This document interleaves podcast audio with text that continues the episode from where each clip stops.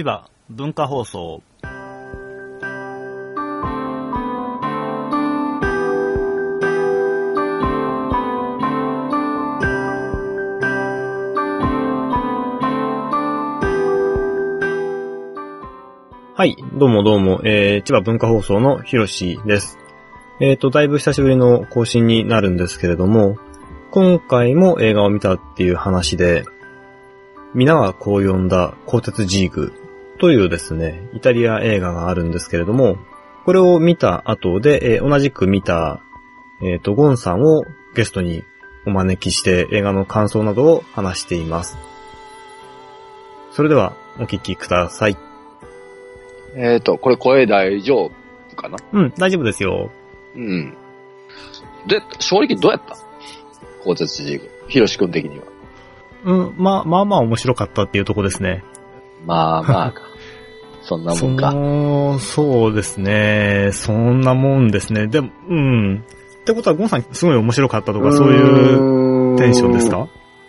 いや、波よりちょっとおもろかったかなーって。うん、まあ、人に何見たい、映画、何をおすすめって言われたら、進める程度かな。うん、だから、今やってる、ほら、今やってるもので、スーパーヒーローっぽいものやってましたっけ？ガーディアンズ・オブ・ギャラクシーとか。そう。あっちを進めるよりは、うん、じゃあ、鋼鉄ジーグを進めようかなっていうぐらいかな。うん。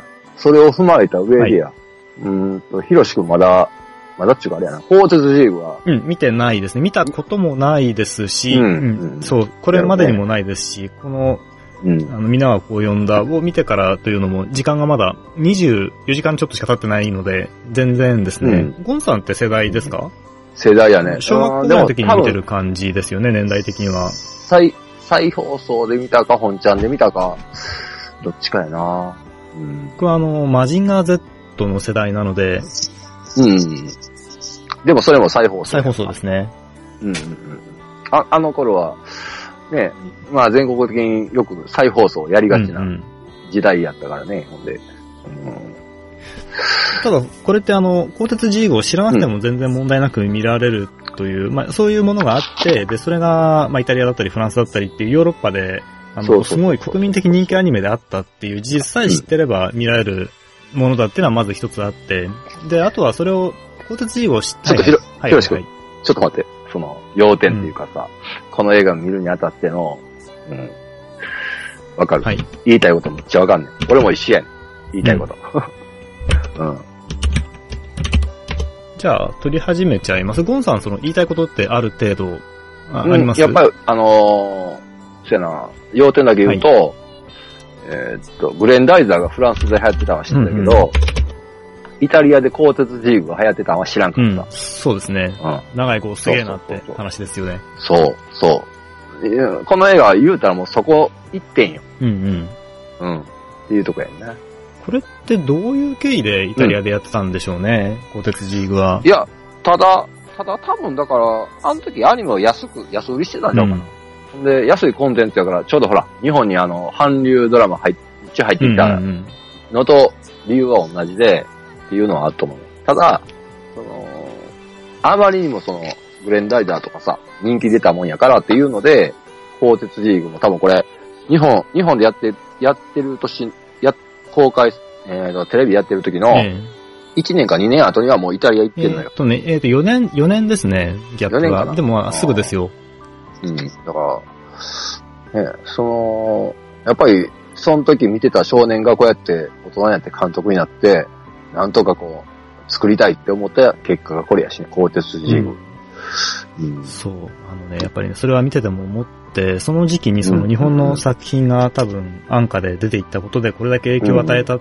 で、今日本のアニメがすごいっていう印象を、イメージを与えてるんだとしたらば、そういうイメージを与える、下地を作る作業を続けていかないと、今ピークにあるとしたらば、その先落ちるわけじゃないですか。そういうふうに落ちていくのが分かってるけど、今なんかそういうことやってんのかなって思うと、逆に今は権利関係はしっかりして、やらないといけないって、まあ昔みたいにテレビに流せば、それでみんなが見た時代とは違うから、同じ方法論は使えないにしても、こういうふうに、愛される原因っていうのはちゃんと理由があるんだから、そういう、ね、種まきしてない状況っていうのを考えると、今はいいけども、今、日本のアニメすごいねって、ね、思っても。あと、ただほんで、はいはい、僕もアニメあんまり見ない。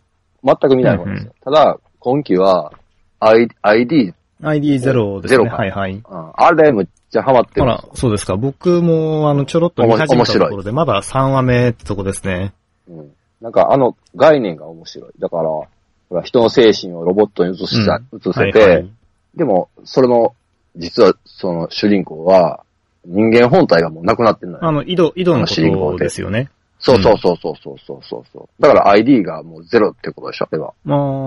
まあ、そういう意味合いなんですかね、名前は。のはずや、うんうん、のはずやで。うん。あれは面白いな。ちょっと広角機動隊にもちょっと似た感じのあれやんか。まあ、SF 的に面白い作品ですよね。リンクを切ったら人格が戻ってくるけども、同時には人格があれないっていうのは、その魂みたいなものが存在してるっていう世界ですもんね。そう。で、主人公は変える場所がない。うんうん。あれもしかしてさ、はい、あれ、ほんまは人間じゃなくて、もともと人工知能ちゃうかなって俺は思ってんだけど。だから、もともと、そもそも存在せえ、うんうん、本体が、うん。それもありますね。っていう存在じゃないんかなって思ってあれして。そうすると結局こう、人間ってなんだろうっていうテーマに行くわけですよね。うん、そうそうそうそうそうそう。だからそういうのは妄想しながら見ると、まだ面白いね、うん、あれは。うん。あれはアマプロ周りの作品ですよね。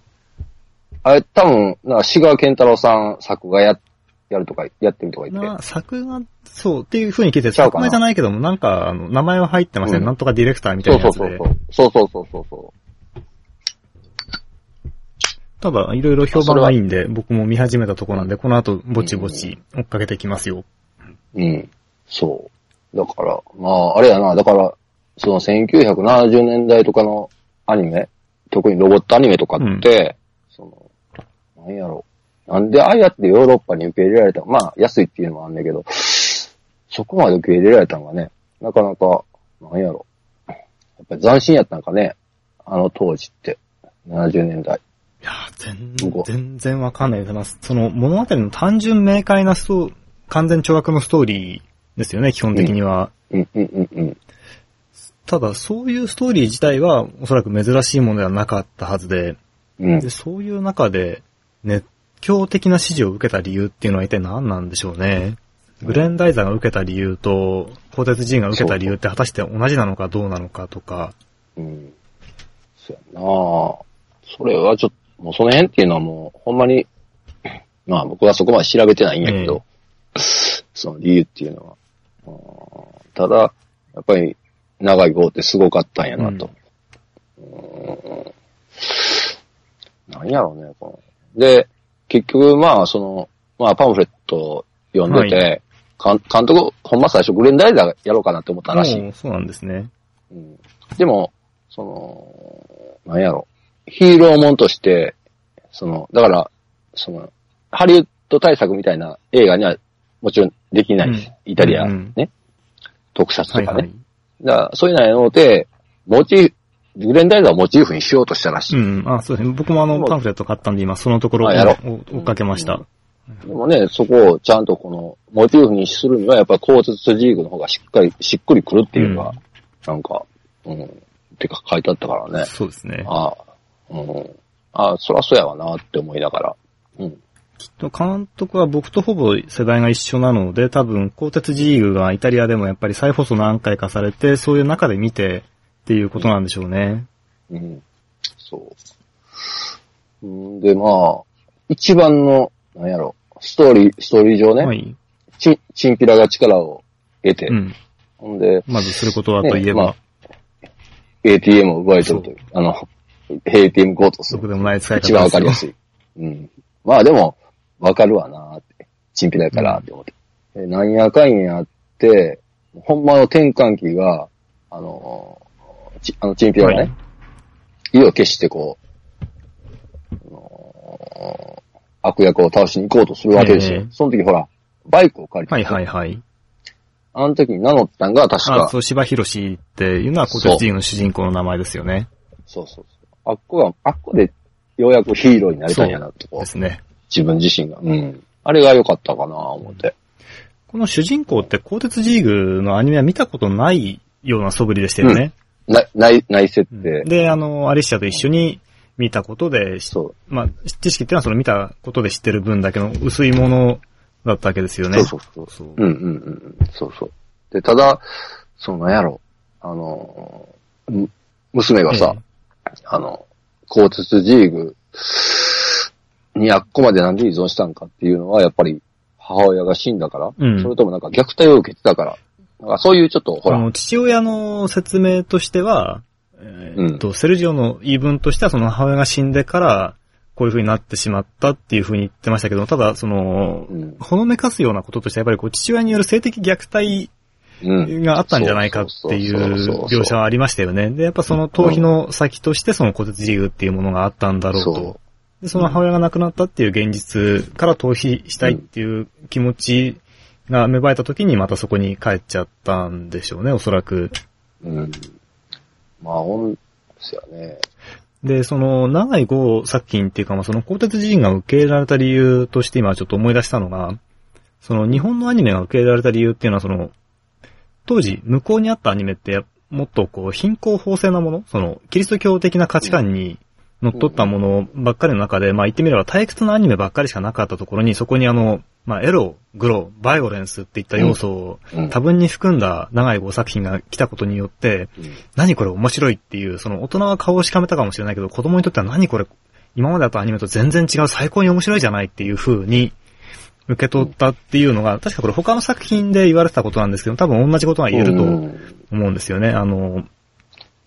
ガッチャマンって、アメリカだかまあヨーロッパに行った時にこうすごくセクシャルなものとして受け取られた部分っていうのがあってこうある種ポルノ的な見方もされてたってまあ子供にとってのですよね。それってまあ僕の見方とも一緒かもしれないですけども。ほらあんなスーツはね、なかなか。で、そうすごくまあ今でも日本のアニメっていうのはセクシャルな要素が多くてそのまま流せないとか改変されたりとかしてるっていうのがあるけどもより衝撃としては大きかったんでしょう。ね。もちろんで、あの時のロボットアニメって特に爆発とかね、まあちゃんときっちり敵倒すからね。はい。なんやったらもう、敵の攻撃で人死んじゃったりするのもある。ね。ちゃんと書いたりしてるやつもあったしね。ちゃんと人は死んでいくんですよね。そう。あの時のアニメって。そう。で、その方がね、納得、今考えても納得感はあると思うんですけどね。そうですね。で、まあ、この鋼鉄ジーグね、多分この題名っていうね、放題、みんながこう読んだ鋼鉄ジーグっていう放題。これだけ、やっぱり、字面だけ見ると、もうほんまおっさんホイホイですわね。若い子は全く、まあ、あんま興味ないやろうと。全くと言っていいんじゃないですか。だってこれって多分、スパロボなんかにも出てきてないんじゃないですか。出ててもあんまり、大きく出てないんじゃないですかね。今若い人が知ってるスーパーロボットっていうか、この辺の古いロボットものの知識って、ほぼほぼスーパーロボット対戦ゲームの、ものですからね。そこに出てないものが、存在しないも同然。マジンガー Z とか、グレートマジンガーとか。あとゲッターロボとか、その辺はメイン級の扱いで出てきますけども、多分グレンライザーとかジールは、初期のスーファミとか、あとサターンとかその辺の時代だからもう20年近く前ですけども、ものには出てきてなかったので、その後、容量が増えて登場キャラが増えたかもしれないですけども、少なくとも扱いは小さいはずですよ。ね。まあ実際僕ほんで、梅田のシネリーグ梅田行った時も、まあまあ40代多かった。まあ中には20代のお客さんもいたけどね。多分その辺は多分映画好きなんかなっていう感じで。あとはもうほぼほぼ、おっちゃんおばちゃんが見に来てたかなっていう。ただ、まあまあ、題名で損してるとこもあんねんけど、やっぱりこれはこの放題で、むっちゃ良かったかなって思うストーリーやね、これは。通してみると。だってやっぱりそこの鋼鉄ジグっていう要素がないとお話が成り立たないですからね。そう。隠してしまっては。これはネタバレしていいんかな？ネタバレしていいんじゃないですか？だってまず映画も公開多分終わっちゃいますよ。まあ、順次全国行くかもしれないですけども。で、ネタバレっていうか大体大体こんな話だろって思ってまして、僕全然予告編一回見ただけで情報全然入れないで行ったんですけども、その話の意外性っていうのは全然なかったんで、まあまあまあ、そうですね。ただ、そうそう。だから、なんやろ、悪魔の、はい、悪魔の毒モンスターから、ね、そう、最初、ね、力をね、得るあたりが。そう。ゲロゲロ吐いて、ね。あじゃあ、ほんで、そうやって、ただあれ、はいはい。そうやって力を得てね、なんやかんやん、泥棒なんやかんやんして、やるでしょ、うん、でも、そういうのは、まあまあ、パワー持ったらいいのはわかるんですよ。はいはい。ただ、一つだけ気になるのが、足の指ですか？そう。あれ、その後多分くっついてないですよね。そう。ポロッポロって落ちて。そう。一晩雑にテープで巻いただけで置いといて。うん。そう。結局、治癒能力はあるけど、切れたもんはもう無理やねんね、あれ。うん。まあ、っていう多分もうちょっとちゃんと接合したりとかしとけばついたかもしれないですけども、だから決してあれは、うん、無敵の完全なヒーローではないっていうことですよね。うん、切られれば、もうそれっきりになっちゃう。多分首を落とされればあれで死んじゃうだろうっていうことを示唆しといて、最後にですよね。そう。だからそれが、それと繋がってんのかなって思った、うん。指のシーンが。そうですね。ラストの。はい、うん、もう一つね、残念なんが、はい、力を得た悪役とのバトルシーン、スタジアム、はい。あれがちょっと残念やなって。だってフルパワー対フルパワーでやったら、あんなもんじゃないはずやん。例えば、柱とか、敵の体を柱にぶつけたとしたら、あんな普通にボロボロみたいな崩れ方じゃないはずやねんけど。どうなんですかね。9階から落下するっていうシーンがありましたけども、最初撃たれた時に、あの時にこう、凹んだ、地面がこう、多少凹んだのから見ても、肉体的には別に、鋼鉄になってるわけでもないから、で、質量自体もあくまで、大人のイタリア人男性ぐらいだとしたらば、あんなもんなのかもしれないなというふうに、僕なんか見てましたけども、ただ、二人がこう全力で投げ合ってるのに、投げた時の疲れ方がちょっと不均衡だなっていうのはありましたね。エンツォが投げられた時は壁をぶち破ってトイレまで吹っ飛んでるのに、銀河の方は割と、そんなに吹っ飛ばされてない、効いてない。だから人間の方がよっぽど強いのかなって思ったけども、特にそういうわけでもないんですよね。そう。だから人間のね、姿覚えてます？化粧をした後のですね。じゃなくて。川から上がってきた時。ヘルレーザーみたいなっていうか、いかにもこう、ホラー映画の悪役みたいな。あれ、なんでかわかります？あれは、解放者、で焼かれたからではないんですか？いや、ほんで、それは、鋼鉄ジーグの、ね、敵のジョーヒミカの部下でね、三大幹部っていうのが、ね、アマースを見まし、イキマ。その中で、唯一、完全に復活できたのがイキマっていうやつなんですよ。で、あとの二人ね、見ましとかアマースを、不完全なままで蘇ったんですよね。僕は多分それがモチーフになってると思うんですよ。不完全な。だから、顔半分ちょっと、なんやろ、ケロイド状になって、ハエとか寄ってきたでしょ、あれは不完全な復活なんですよね、彼は。それはもう、鋼鉄ジーグからの、それはもう、元ネタあってのことやと。やったを僕はあの時思った。なるほど。ただほんで、鋼鉄ジーグはヒーローもんっていう、一番ええとこは、ちゃんとこう、誕生っていうか、ヒーロー誕生を描いてるでしょ。そうですね。それが僕、ええなって、派手な、SFX もないけどさ、ヒーローを描くっていうストーリーが僕はむっちゃ好きになった、あれを見て。ヒーローとしての肉体を手に入れる部分、ヒーローという体の誕生と、あと心の誕生と二つをちゃんと描いてますよね。これってでもやっぱり多分アメコミ的なヒーロー像の、まあ、典型的な形をなぞってるようにも見えて、最初に、ね、なんでそんなところに捨ててあるんだっていう誰しもが思うところはさておいて、まあ、放射性廃棄物の影響によってスーパーパワーを手に入れてしまったっていうのは、例えば、スパイダーマンなんかでもあれって放射能雲に噛まれたことによってスーパーパワーを手に入れたっていう設定なので、これは映画のスパイダーマンでも何度も描かれてますけども、そこなんかも同じラインをなぞっていて、で、それでスパイダーマンになった後に、その身近な人の死によって、そのヒーローとして関わるべきという規範を与えられるっていうのも踏襲してるのかなというふうに思うんですよね。でも、この鋼鉄リーグの場合は、ほんまクソみたいなチンピラ、うん、ほんまのクソみたいなチンピラが、うん、別にヒーローになりたくなかった。うん、でも、ね、いろんなことがあって、自らヒーローにもなってしもたっていう。うん、わかりますか？いや、でもね、あれってそのクソみたいなチンピラだからこそああなったんですよね。うん、どういうことかっていうと、ほら、その、友達がいないっていう、身近に親しい人が一切いないっていう中で、で、ヒロインが、いて、で、ヒロインって、普通に考えると、とんだめんどくさい女じゃないですか。うんうん。めんどくさい。勘弁願いますよって思ってて、あれが、まずそもそも、まずもって微塵ですらないっていう、あの顔ちょっとアンバランスだよなって、これヒロインとしてどうなのかなって思うぐらいのヒロインではあるんだけども、でもその、周囲にも全然その友人って言えるような、親しいと言えるような人すらいない主人公にとっては、これ自分のことを打算なしにこう受け入れて、で、ね、こう近づいてきてくれるっていう声を向けてきてくれる、すごく特別な存在で、で、その人がこう言った言葉だからこそ、ああいう行動をしようっていうふうに思ったわけですよね。だから、あの彼女の言葉はそれだけ、こうなんていうかな、原動力にできたっていうのは、彼がそういうクソみたいなチンピラだったからこそですよね。普通の付き合いがあったら多分、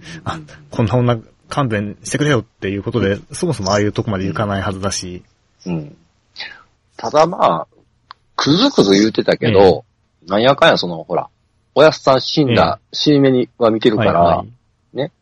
やっぱりちょっと一人にしといたらちょっとかわいそうかなっていうのもちょっとはあったんちゃうかな。もちろん自分がずっと一人やったからっていう、その思いもあるやろうけど、この子はまあ一人になったらどうすんねろうなっていうとこもあって、ちょっと世話を見たんちゃうかなっていう。そこは僕はよくわからなくて、その、村さん、セルジオとの関係が、ちょっと僕よくわかんなかったんですよね。その、盗品を買ってくれるっていう相手として最初に出てきたんだけども、まあ、かなり叩かれてて、ねぎられていて、で、まあ、仕事だっていうことで声をかけられるんだけども、そんなに彼が、こう、慕うような描写っていうのもないんですよね。うん。多分、だから、あの程度の関係ですら彼にとっては特別なものだったっていうことならば納得はいくんですけど。広しくね、一、はい、つ言っていいかな。はい、まあ、人それぞれいろんな状況とかって生まれてくるわけやけど、今までずっと普通に会社行って働いて、ね、ちゃんと電車乗って通勤して家帰ってっていうしてた人間が、あの一つでそれが全てなくなったとしたら、これ、なってみてわかることやけど、社会とのつながりってね、なくなったらほんま、きついもんがありますよ。例えば、ちょっと買い物行くだけでも、まあ、そうなった状態で、ちょっと買い物行っても、あ、社会と繋がってんねんなっていう、感動すら覚えるときはあるもんですよ。まあまあ、ほんま、まあそういう仕事を誘うときにね、犬のクソをずっと見つめたでしょ。ありましたね。はいはい。そうそうそう。ただほんで、イタリア映画ってそんなまあ馴染みはないでしょ。もちろん。まあ、一つ、パッと浮かぶと、イル・ポスティーノとか、それぐらいですかね。見たことあるやつっていうと。あと、まあ、ちょっとほら、コメディチックなイタリア映画っていうのも、まあまあ、単館系では、たまにやりますやん、イタリアがね。まあでも、例えばフランス映画なんかと比べると、目にする機会が少ないですよね。で、まあ、そんな中で、特にこんな、鋼鉄リーグなんて、むっちゃヒーローもね、イタリア、で作って、それがまだ、ちゃんと日本で公開されるっていうのがね。まあ、それは、どう言ったんや、すごいって言うとおかしいけど、イタリア映画のイメージを覆すような作品ではありますよね。どっちかともイタリア映画ってこう、どう言ったんやかな。まあまあ。気の利いた人情ものとか、その、ギャングものだったりとか、そういうイメージかな。まあ、具体的に何見たってわけでもないですけど。あんまりイタリア映画でもギャングもないで。あれは、ギャングものイタリアのイメージだけですか。ハリウッドやる。案外その、シニカルな笑いっていうかさ、例えば、確かな、今年、公務員のやつの映画もあれ、イタリアってあるんですね。今年公開するやつ。何でしたっけ？題名ちょっと忘れたけど、公務員をクビになりそうなやつが、その、退職金、業産あげるよって言われても、断固として断る。それ結構最近やってたやつですね。そうそうそう。ああ、やってましたね。うん、はいはい。そうそうそう。あれも確かイタリア映画やったはずだけど。なるほど。うん。やっぱり、まあでも、ほんで。ああ、ニューシネマパラダイスなんかもイタリア映画ですか。うんうんうん。そうそうそうそう。人情ものですね。うん。人情もんか。違いますあれ、人情じゃんやろ。なんか、うん。今ね、ちょっと見てますけど、自転車泥棒とか、ライフイズビューティフルとか。自転車泥棒なんかもう、悲しい映画やで、あれ。お父さん捕まっていくんやから。あ、あれだ。ビバ公務員ですね、さっき言ってたのは。あ、そうそうそう、それ。ビバ公務員。うん、まあ、そんな中ね、こうやってヒーローもんちゃんと作れんにやって、うん、まあ、作れんにやってとか、まあまあ、僕そんだけ見てるわけじゃないから、今までもあったかもしれんけど。うん、まあでも、パンフレットの文章を見ると、イタリアにこんなダークヒーローが登場するなんてみたいな書き方をしてるんで、異色の作品なんだろうと思いますよ。うん。まあ、多分イタリアでもこれを見に行ってんのは40代ぐらいの世代かな、うんうんうん、ただ、まあ一番ラストのシーンもかっこよかったけどね。本当のラストのカットですね。うん。ほんまのラストのカット。はいはいはい。もらったけどもいつ被るのかなって思ってたやつをついに被って、立ち上がるというか、こう、見下ろしてる街をっていうそういうシーンですね。そう。あれでもう、鋼鉄ジークが誕生したわけですよ。当然、続編もあるのかなって思いますよね。でも、続編。敵どうすんだっていうのはありますけど、でもあれほら、量産できるじゃないですか。スーパーパワーを得た、いきさつを考えると、誰でもああなれるわけですよね。ただ、いや、あれは、はい、多分、生き残っ、抵抗力を持った人間だけが、あれを、パワーを得れるんじゃないかと。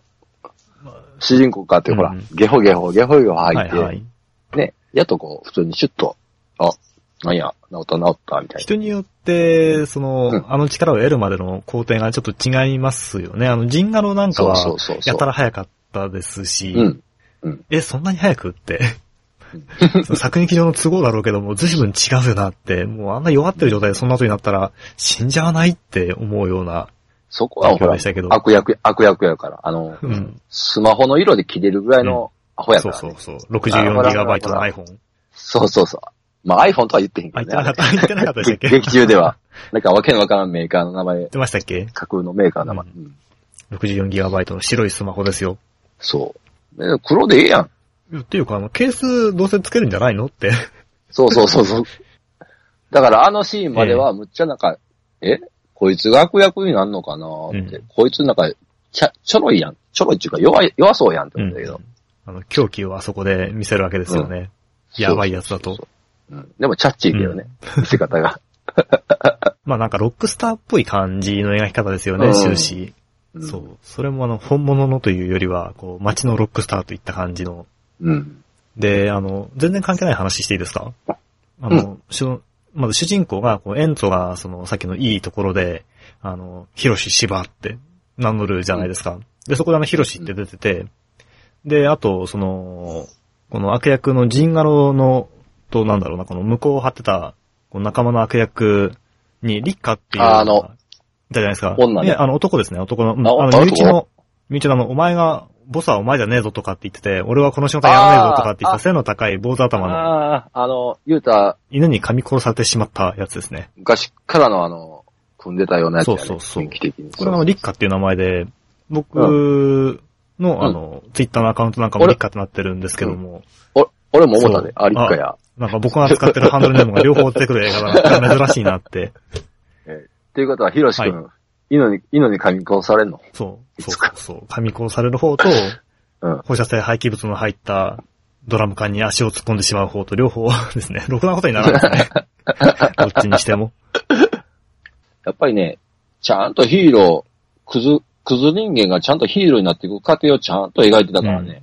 うん、やっぱりそこがやっぱり、うん、僕好きかなって。そう。ヒーローになる理由もちゃんとあるし。うんその精神面でヒーローになる前から一部の人にとってはヒーローになっちゃったりとかもしましたよね。うん、街中のグラフィティがその ATM を盗む、スーパークリミナル呼ばれ方してましたよね。うん。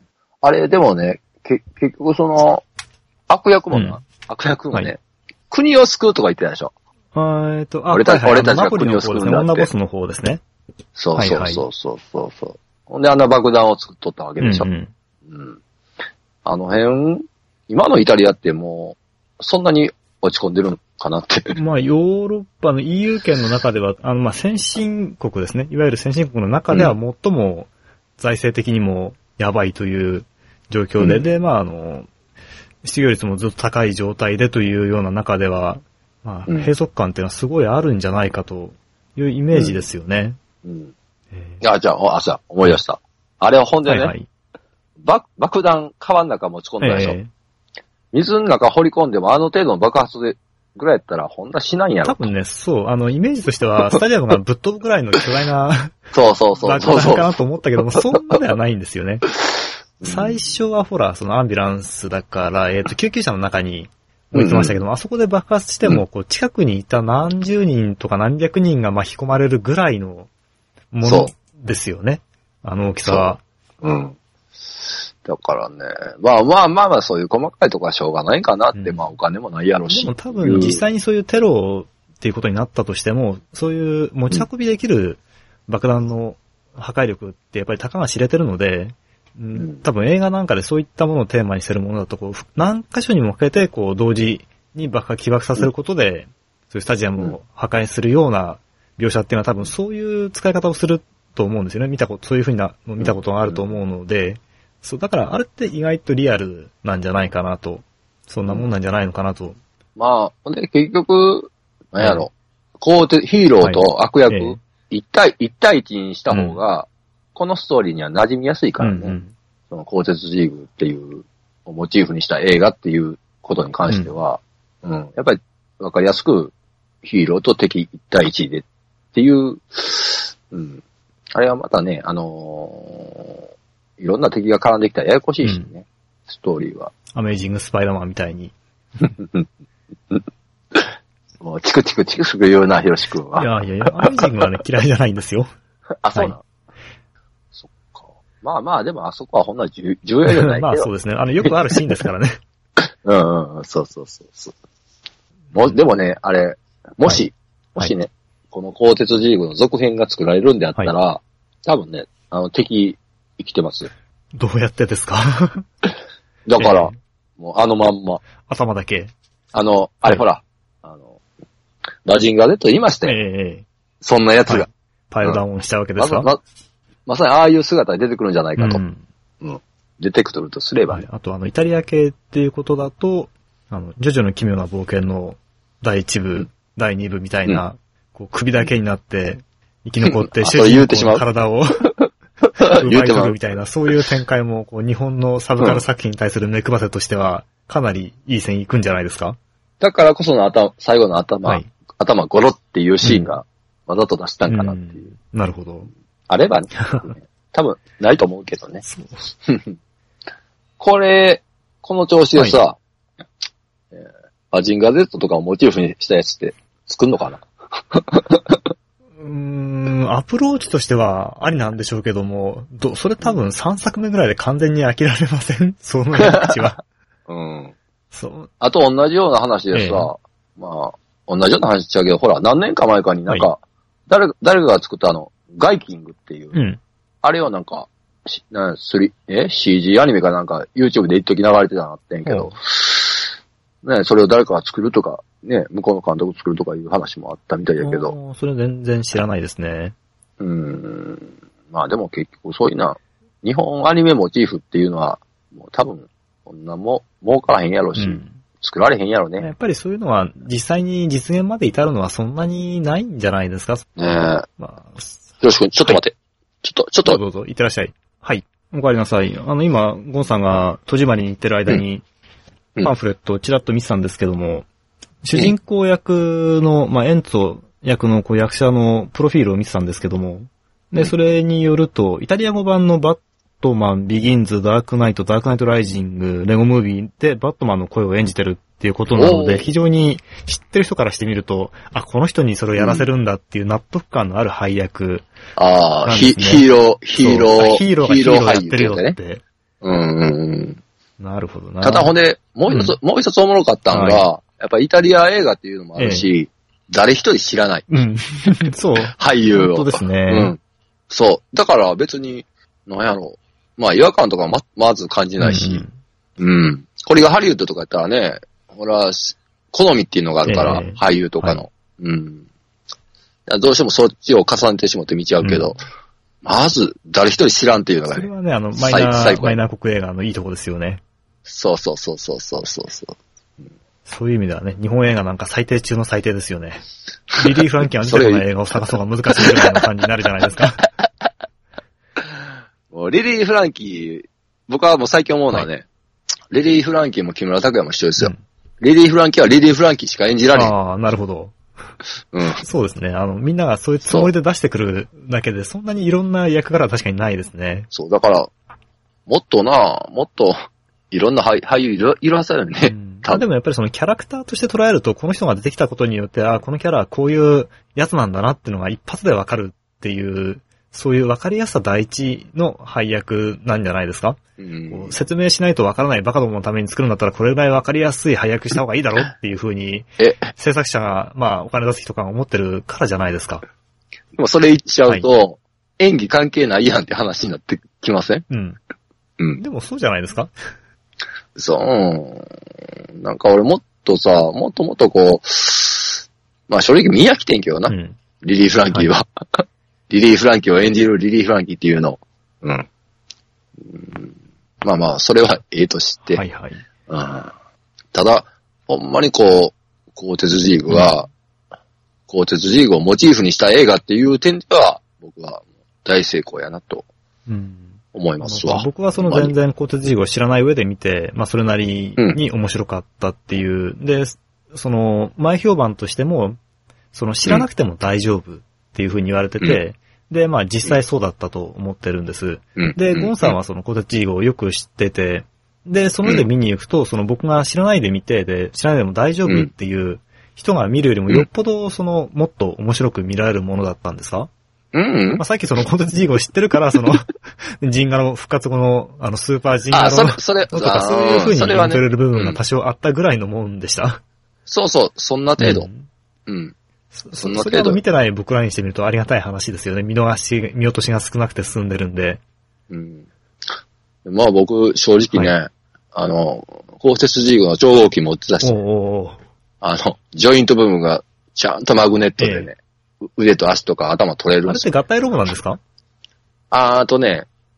ろしくん知らんのか？全然知らないです。だって見たことないですし。あれ、鋼鉄ジーグの頭の部分あるでしょ、はい、あれね、主人公の柴ひろしが、うん、頭になるんですよ。頭になる変形して。そうなんですか？柴ひろしって何なんですか？人間なんですか？いや、アンドロイド。アンドロイド。そうなんですか？彼本人が、この頭。本当に、全然知らなかった。びっくりしました、それ。で、後の胴体とか、足とか手は、頭とか飛んでくる、ね。打ち出し。研究所から。そう。はぁ。あ、そうなんだ。それを知らんかったか。うん、基本的なところから分かんないです。一番肝の部分ですね。鋼鉄ジーグの、うん。そうなんですね。そう。多分 YouTube かなんかであさったら出てくるし、うん、一回見てみたら、変身し。そうですね。それだけならすぐに。うん、そう。すぐに結構だ、当時結構売れたはずやで、鋼鉄ジーグの超。はいはいはい。うん、70年代の子供にとっては、鋼鉄超合金のロボなんて憧れ中の憧れですよね。そう。だから鋼鉄ジーグとミクロマンかな、あの時は。まず超合金っていう単語にワクワクした世代では僕もありますから、そこはね、共有してますよ。うんうんうん。でも、ヒロシ君の年代やと、はい、まだ残ってた超合金っていうのは、うん。残ってましたよ。うん。その時の超合金って何？ちなみに。なんだったかな？僕ね、あんまり買ってもらったりとかしてないので、ちょっとピンと、持ってもなかったんで、ごめんなさい。ちょっとね、何って言われると困っちゃいますね。なるほど。お下がりの何も知らないロボットとか持ってたりはしましたけども。うんうん、あの頃ってさ、超合金と、もう一個な。スーパーカーですか？50センチぐらいの高さの、プラスチックの、ごっつい、50センチぐらいごっつい、はい、グレートバジンガーとか、ああいうのがめっちゃ流行ってた。ソフビみたいなやつ。ソフビよりもちょっと硬いやつ。ちゃんと自立するやつ。それが欲しかったんけどさ。さすがにそれは買ってもらえんだけどな。うん。まあまあどうでもいい話だけど。この、この話ってすごくスケールの小さいもので、その予算的なものもあって、こう、イタリアでこんなヒーローものができたのかっていうのと、そのゴンさんが言ってた、その監督が最初はグレンダイダーでやろうと思ったんだけども、その路線でやろうと思うと、こう予算的にも、そのハリウッドと向こうを張るような作品になってしまうので、そうなっちゃうと、単純に見劣りしちゃうから、その、やる意義がないというか、非常に難しいっていう風に、まあそういう判断があって、こう、スケールの小さくてもできる、主人公のこう成長っていうものを描ける話として、この考察事業を選んだっていう話がありましたけども、そのなんか小ささっていうのが、この本作の中でこう、ちょろちょろと出てくると思ってるんですけども、で、そういうのをすごく象徴する悪役の一言があって、僕、これは名言だなと、最近よく見るキラーワードっていうんですか、キラーフレーズっていうんですか、だなっていうのがあったんで、言っておきたいんですけども、多分ジンガロが言ったと思うんですけども、俺も YouTube に残る仕事をするって。これ、すごいですよね。前ね。今時の小学生みたいなこと言ってますよね。そこって思った。そう。簡単って。まあ実際ほんで、ね、動画撮ってやってますからね。敵対してるやつを、ね、襲撃するときね。そう。ノリノリでやっとったしね。で、夢の叶った瞬間だったんですね、あれはね。ほんまちっちゃいね。そう。で、そのちっちゃいやつが、これは国に対する戦争だみたいなことを言ってる奴らをやっつけちゃうっていう。おそらくそれって、一応まあその大義があった上で行動してる人なので、まあ、例えば体制転覆とかで行かないにしても何かあった場合に、それなりの、いい部分、その悪い部分もあるけど、いい部分もあるだろうけども、ジンガロみたいなのがそれをのして、で、彼が、そういった、新世界の指導者みたいになったりとかした日には本当に世の中がおしまいだなっていう、ね、ことを考えますよね。まあでもね、彼は YouTuber になりたいだけやってる。彼も寂しい。ね、恵まれないというか。そうか。あんまり可哀想だと思わないですけどね。いや、でもあいつの本当にね、最高ですよ。だから、いい、全然知らないけども、いい演技してましたよね。悪役として申し分ないですよ。そう。ね。まあ多分、彼のことは一生多分見ることはないと思うけど。どうでしょうね。あるかな。見たときに分かるかどうかは、また別ですね。ああ、それはある。結構ね、後半なんかバッチバチに化粧もしてたんで、素顔のイメージと単発でできた時に分かるかどうかはありませんけど、でも名前ぐらい覚えててもいいかもしれないですね。ほんま覚えられる？ルカ・マリネッリ、どうでしょうね。ルカ・マリネッリもほやけど、クラウディオ・サンタマリアって覚えてられる？こっちの方がそのサンタマリアってまず忘れない単語ですよ。すでにイタリア語的な。なのでクラウディオだけ覚えとけばいけそうですね。じゃあ、アイルニア。パストレッリ。イレニア・パストレッリは、これはちょっとダメですね。パストレッリが頭に入らない。そう。まあまあ、でも、いい映画やったなーって。そうですね。今年、まあ、今年見た映画の中では、もちろん。やっぱり見た後にこういう話ができるっていうのが、まず最低限かもしれないけども、一ついいですよね。これがほら、例えば P と JK とか見ちゃった後に、こんなに話すことがあるかって言ったら、おそらくないわけで。いやあれですか？多分、P と JK にはそれなりの話すことあるんじゃうかな。僕はもちろん見てないから語れないけど。でもあれって単純に僕らは、対象外じゃないですか。向こうから。おっさんに見てほしくて作ってる映画じゃないんだから。そう。何も引っかからなくて正解だと思うんですよね。まあね。そう。P でもなければ JK でもないわけですから。まあ、P は別に見なくてもいいと思いますけど。P でもなければ JK でもないし、どっちかとも。王やからね。そうですね。OJ ですからね。OJ や。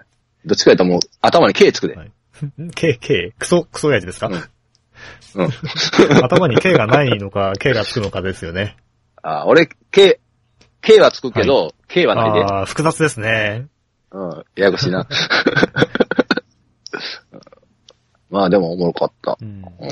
こういう映画また見たいなって、思うね、やっぱ、イタリア映画、今回たまたまイタリア映画やったけど、もっともっとこういう、こういう感じの、まあ、ストーリーもね、内容もちょっとこじんまりしたところもあるけど、こういう映画も楽しめる、こういう映画、もっともっと見たいなって。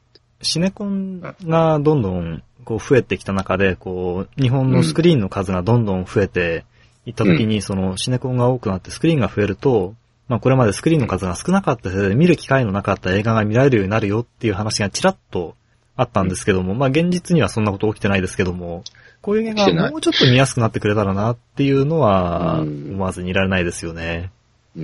だってどうせ地方のシネコンとか行くと、レートショーなんかでも一人とか二人しかいないんですけども、だったらこういう映画やっても多分入る人数一緒だと思うんですよね。その一人か二人といると思うんですよ。むしろ、好き者が喜んでいくんで二人か三人になることすらあるかもしれないんで、だったら中途半端な人気作というか、まあ人気の出そうなメジャー作品やるぐらいだったらこういうのやっといた方が面白いような気はするんですけどね。まあ勝手なこと言ってますけども。まあ例えば、ね、イオンシネマどこにでもあるでしょ。はいで、まあまあ、滋賀県のイオンシネマって、まあ、客が入りそうなやつしかやらないです。ケリ森山とかにあるんですか？はない。森山にはない、はい、映画館。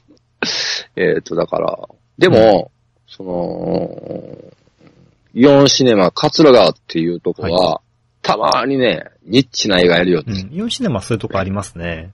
その、やっぱりあっこって、その、そこそこの、なんやろ、映画館の館長というのかな、やっぱ、そういう人の個性を出すとか、むちゃ出さはるとか、もうそれ、でもそれ以外の普通のとこって、個性出さんと、ほんまもう対策とか、その、人入りそうな、とりあえず、もうそんなしか絵が描からへんしね、そこはちょっと寂しいなって思いながら。まあそういう映画でお客さんが入れば、まあそれはそれで正解なんでしょうけども、でも今わざわざ映画を見に行く人って少ない中で、ただこれまでと同じような映画やってても、おそらくはこう先細りになる中で、そういう個性を出すことで、今来てない人をこう呼び込むための仕掛けとしてやってるんじゃないんですかね、そういうのって。だとすれば、もうなるべく行きたいですけども、まあ僕一人行ったところでどうってことないですけど、友達とかいっぱいいればみんなで見に行こうぜって言って、とんでもない外れ映画でごめん、1800円返すわとかっていうそういう楽しいやりとりが生まれたりもするかもしれませんが。まあ、ほやかれて別に僕は別に、その、別にハリウッド対策嫌いなわけでもないし、ただ、こういう、鋼鉄ジグみたいな映画。まあ、例えば僕、去年、みかんの丘っていう映画も僕は、めっちゃ好きやったんですけど。全然知りません。でしょそれ奇跡のリンゴ絵みたいな、そういう話じゃないんですよね。みかん農家。じゃない。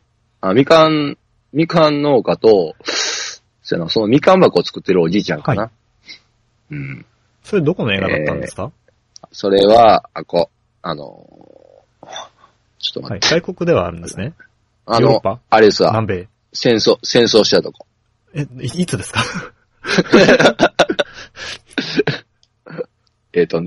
日本とロシアですか？いや。ベトナム？イラク。エストニア。エストニアとかそっちの方の、じゃなくて。今風に言うと、ジョージア。グルジアね。なるほど。の、紛争の時の物語。それもまあまあ、こじんまりした映画、もちろん。でも、それがおもろかった。やっぱりその、持ち味っていうか、いいところが違うんで、ハリウッド映画ばっかり見てたらば、そうじゃないやつを見たらば、こういう映画は楽しいなってなるし、で、一方でみかん農家みたいなのばっかり見てたらば、やっぱ派手なやつ見ると、やっぱこの面白いなって思うし、それはやっぱ、いわゆるこう、多様性の話ですよね。多様性っていうよりも、やっぱり自分が、自分の好みって言うとおかしいな。なんかピンと来たらとりあえず見ようかなっていうスタンスでいると、外れも引くけど、意外にこう、当たり映画を踏んでしまうというのがあんねんね。だからその単館系とか行くのは面白い。30分とか20分で単管系の映画が見れる映画館にアクセスできるところに住んでる都会の人は本当に羨ましいなっていつも思いますよ。でも僕、幸運なことに、ほら、京都は映画館業産あるから、言うたらもう、京都でやってへん映画は大阪まで行ったら見れるから。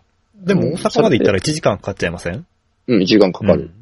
1時間だとほらこう仕事帰りにちょっととかっていう時間じゃなくなっちゃうから、それよりもこうもうちょっと身近な、やっぱり1時間だとわざわざさあ行くぞっていう心構えが必要で、20分とかそれぐらいだったらばちょっと寄るかっていう、そういう気軽さで行けて、それが羨ましいんですよね。僕も1時間かけて行けば一応行けるので。30分で、京都南会館。うん、まあ、行けるのか。いいですね。行けるし、40分で京都シネマ行けるし、うん。なんだ、滋賀都会じゃないですか。いや、滋賀は田舎。いや京都府の、あ、またそれ言うか。みたいな、そういう。それ言うか。実質京都ですね。なんてこと言うんや。あ、ほんで、知ってたかな、はい、琵琶湖の水を止める権利は滋賀県にはないね。どこにあるんですか？京都。あ、そうですか。もう残念ですね。残念。まあまあ、そんなもんよ。人生。権利があったから止めるかって言ったら止めないですしね。うん。止めへんけど。もちろん。でも、ほら、琵琶湖のほとりで、滋賀県民がみんなで集まっておしっことかしたりしたら、京都府民よっぽど嫌だと思いますよ。まあでも、正味な話、琵琶湖の水使ってんのって京都だけじゃないから。兵庫県、大阪府、はい、うん。あたりまで水は行ってるしね、琵琶湖の水は。じゃあ、大阪府民と神戸市民というか、まあ、兵庫県民も嫌な気分にさせてやりましょうよ。いやいや、なんでそんなこと言うの？水上があるとはいえ。大丈夫、薄まる。そんな、したところで。そうですね。うん。でも僕はほら、この映画をゴンさんに勧めてもらわなかったら、おそらくね、見に行かなかったと思うんですよ。わざわざ1時間とかかけて見に行かないと見られないんで、で、鋼鉄チームも全然知らなかったんで、なのでこれはね、お勧めしてもらってよかったですよ。ああ、そう言ってもらえたら、ありがたいです。パンフレットも買わないものは買わないんで、今、前は全部買ったんですけど、今、いいなって思ったものしか買わないですけども、これちゃんと買ってきたんで、そう、これ読むとね、またわかるでしょ、その背景っていうか、なんで鋼鉄ジグをモチーフにしたんかっていうのが、ね。ただ、パラパラっとしか見てないんで、後でじっくり読もうかなとは思ってます。そうですね。一般人目線からするとたまったもんじゃないっていう話をしたいんですけど、警察が、失意の中、とぼとぼ歩いてる園長を見つけるシーンがありますよね。で、そこで、あいつあれじゃねって言って、バックさせて、パトカーを。で、その結果、重大な事故を誘発するっていう、イタリア人それでいいのかっていうシーンなんですけども、なかなか、この犯人に、警察権力が寄っていかないあたりとか、ああいうところが、日本と違うなっていう外国映画を見てる感じがすごくして、ちょっと楽しかったんですけども、でもあれは本当にイタリア警察、本当お前ら許せないなって、思いましたよ。だってその後もほら結局、逮捕しようとするでもなく、なんかずっと連中見てたじゃないですか。だから、やっぱりそこは、結局ほら、その事故があって助けて、追い目があんのちゃうんかな、警察官は。やってもうたけど、ああ、よかった。まあ、そこでなんかある種の共闘関係みたいなのができるところっていうのも、バットマン的な、スーパーヒーローの一つの典型に対する目配せなのかなっていう見方をするのもありかもしれないですね。そう、やっぱりちょっとずつなんやろ、ヒーローの階段を登っていったわけよ、彼は。いやー、いいで、ほんま、鋼鉄ジグ。これ多分、DVD になったら買うで。いやいや、買いましょうよ。大事ですよ、こういうのをちょっとずつ買い支えるのが。買いますよ。10枚買って、10枚配りましょうよ。いやいや、そんな1枚だけで十分やけど。ねえ、やっぱり映画って、知らなかったことを知れるっていうのも、いいとこじゃないですか。ATM を盗んで開けようとすると特殊インクが飛び出してきて、大変なことになるとか、そういう知識もね、得られたんで、本当に見てよかったと思いますね。まあね、そんな知識あったとしても一生そんな目に遭うことはないから。まあないですけども、見てて思ったのが、僕はまあ千葉なんで南関東ですけど、ちょっと北に北関東っていうざっくりした地域があるんですけども、まあ栃木とか群馬とか茨城とかなんですけども、栃木群馬のあたりって割と治安が悪くて、今まあすごいっていうすごい今しれっとすごいこと言っててっていう人もいるかもしれないんですけども、また一般論としてそれはすでにこれ成り立ってる話なので続けますけども、そう、実際そうなんですよ。例えば冬になると重油が高い時期になると、ハウスに加温用の重油がタンクに入って、地沿いに置いてあると盗まれるとかっていうのもあるし、そういうのって大体北関東なんですよ。まあ南よりも多分寒いからとか、あと人口密度が少ないから見つかりづらいとか、まああとまあそういう人口が少なくてっていう中で比較的収入も、少なくて、そういうことをせざるを得ない状況とかあるのかなとか、まああるわけですけども、うん、まあその自由泥棒もあるし、あとその ATM をこう重機で壊して持ってったりとかっていうのがやっぱりその辺で数年前に結構頻発してたんですよ。うん、だから割とリアリティがまるっきりない話でもないですよ。ATM 持ってくっていうのはそうそう、うちではないけども近県ではあるっていうぐらいの距離感で、うん、他人事ではないですよ。そっか、全然全くこっちの人間からしたイメージないな。どっちかというと今ひろしくんが北関東って言った瞬間、はい、松戸って思った。松戸はね、もう埼玉ほとんど埼玉なんでほぼ実質上北関東ですね。うん。いや、ほんで治安、松戸治安悪いんかな。松戸はね、治安悪いんじゃないですか、ピンポイントで。この間も通り魔事件みたいなのありましたよ。うん。怖いな。駅前にソープもあるし、もうひどいとこですよ、松戸なんて。怒るで、誰かが。そんなに。松本清とかですか、怒るのは。誰それ？松清ってあるじゃないですか、全国区の、うん、ドラッグストアのチェーン。あそこの社長の松本清って松戸の確か市長とかだった人ですよ。はあ、確か。なんかすぐやるかとかっていうのを作って市民の苦情というか要望にはとりあえずすぐ答えるようにしたとか、そういう逸話のある方だったはずですね。ほうほうほうほうほう。千葉県発祥のチェーン店というと松本清とあとサイゼリアですね。お、はい、サイゼリアな。サイゼリア飲むには最高やで。何飲むんですか？ワインですか？うん、ワイン。ボトル1本飲んで、あと、おつまみちょろちょろって食べても安いからさ、結局。そう。うん、まあ、それなりに美味しいですしね。うん。天井に綺麗な絵が描いてあるし、最高ですよね。うん。そんなとこは見てへんけど、俺。いや、そこは見ましょうよ。いやいや。あ、ちゅうかまあ、あれやな、最後に、まあタイミング的にね、まあ鋼鉄ジーグ、今やっててもうすぐ終わるでしょう。で、なんと、ヒーローもまたやりますよ、もうすぐ。何です？パワーレンジャー。ああ、はいはい。ゴーゴーパワーレンジャーって有名なあれですね。そう。はい、ミスタービッグじゃないか。まあ、比較対象として見るにはちょうどええんちゃう。確かに。同じヒーローもんやし、その誕生から描くみたいやし。うん。いいんちゃうかな。バカっぽいヒーローもんが見たければこっちっていうやつですね。うん。はい。多分、ミュータント・ニンジャ・タートルズよりもちょっと頭がいいぐらいの作品ですよね。どう転んでもいいようには言わへんな。とりあえず、そんな、パワーレンジャーも見ましょう。まあ、そうですね。うん。行きます。今回、鋼鉄ジーグみたいなのを踏まえた上で、うん。やっぱハリウッドのパワーレンジャーをみんな見て、うん。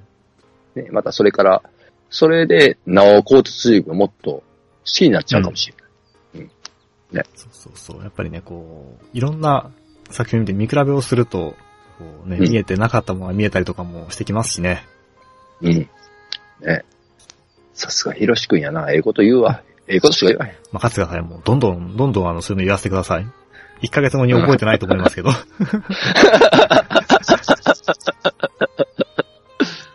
もう俺、イタリア版のな、鋼鉄ジーグ取り寄せるわ。それって多分イタリアの字幕が出るだけで、日本語のサブ音声も入ってるんじゃないですか？いや、入ってないんちゃうかな、多分。今その海外で出てるその日本のアニメのやつを買うと、日本語音声もそのまま入ったりして、で、日本で買うよりも安いとかっていうのを結構あるんですよね。そう。あ、それで言うと、ハードコアヘンリー。はい。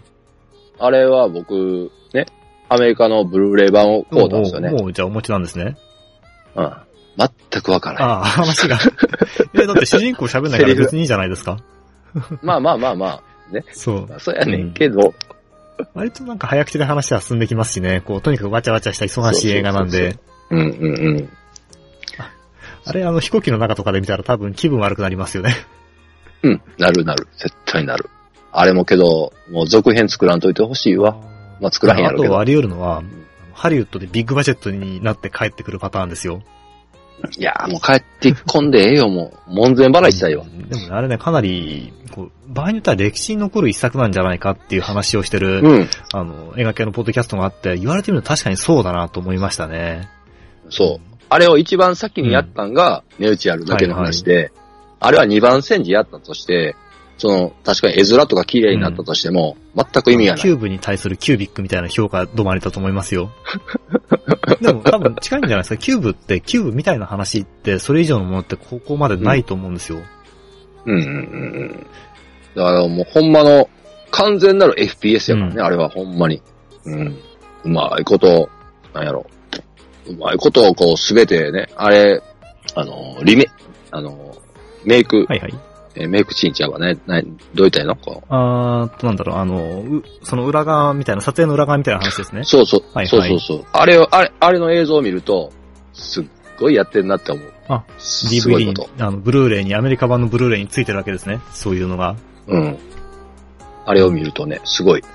うん、そうそう。ところどころこれどうやって撮ってるんだろうなっていうシーンはありましたよね。うん、そういうのが見せてもらえるわけですね。あれは、でも、ほぼ物理的にやっとる。あ、CG はなしですよね、ほとんど。うん。そう。だから例えば、うん、サイドカーで、はいはい、チェイスするシーンって覚えてます？うん、あれで、飛んだり、はい。投げ返してるでしょ？飛んだりとかしてましたよね。あれも物理的にやっとるから。いやー、体当たりですね。仕掛けを作って。うん、確かに、エンディングロールで、スタントマン結構な人数いましたね。うん、うん、うん、うん。あれだって主人公役でも3人ぐらいおるしね、うん、それぞれのプロが。はいはい。その道のプロが、頭にカメラつけて、それぞれのシーンをやっとる、得意なシーンをやっとるからね。主人公は映らないっていうのが、うん、基本的に映らないっていうのがあるから、そこはやりやすいところですね。うん、うん、うん。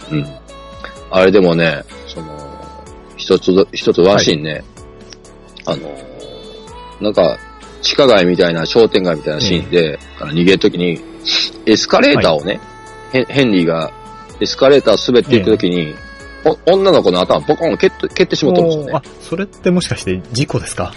あはそう。で、どっか書いてあったんですよ。うん。もう一回見るのからそこは要注意のポイントですね。気がつかなかったというか、今パッと覚えてないですけども、そうですか。うん。そうそうそう。こういう話できる映画はやっぱり絵で、うん、最高やで。うん、言えてますね。じゃあそういうことで、ひろしくん。次回、パワーレンジャーの回。あ、そうですね。うん。じゃあ、今日はありがとうございました。お疲れ様です。うん、お疲れです。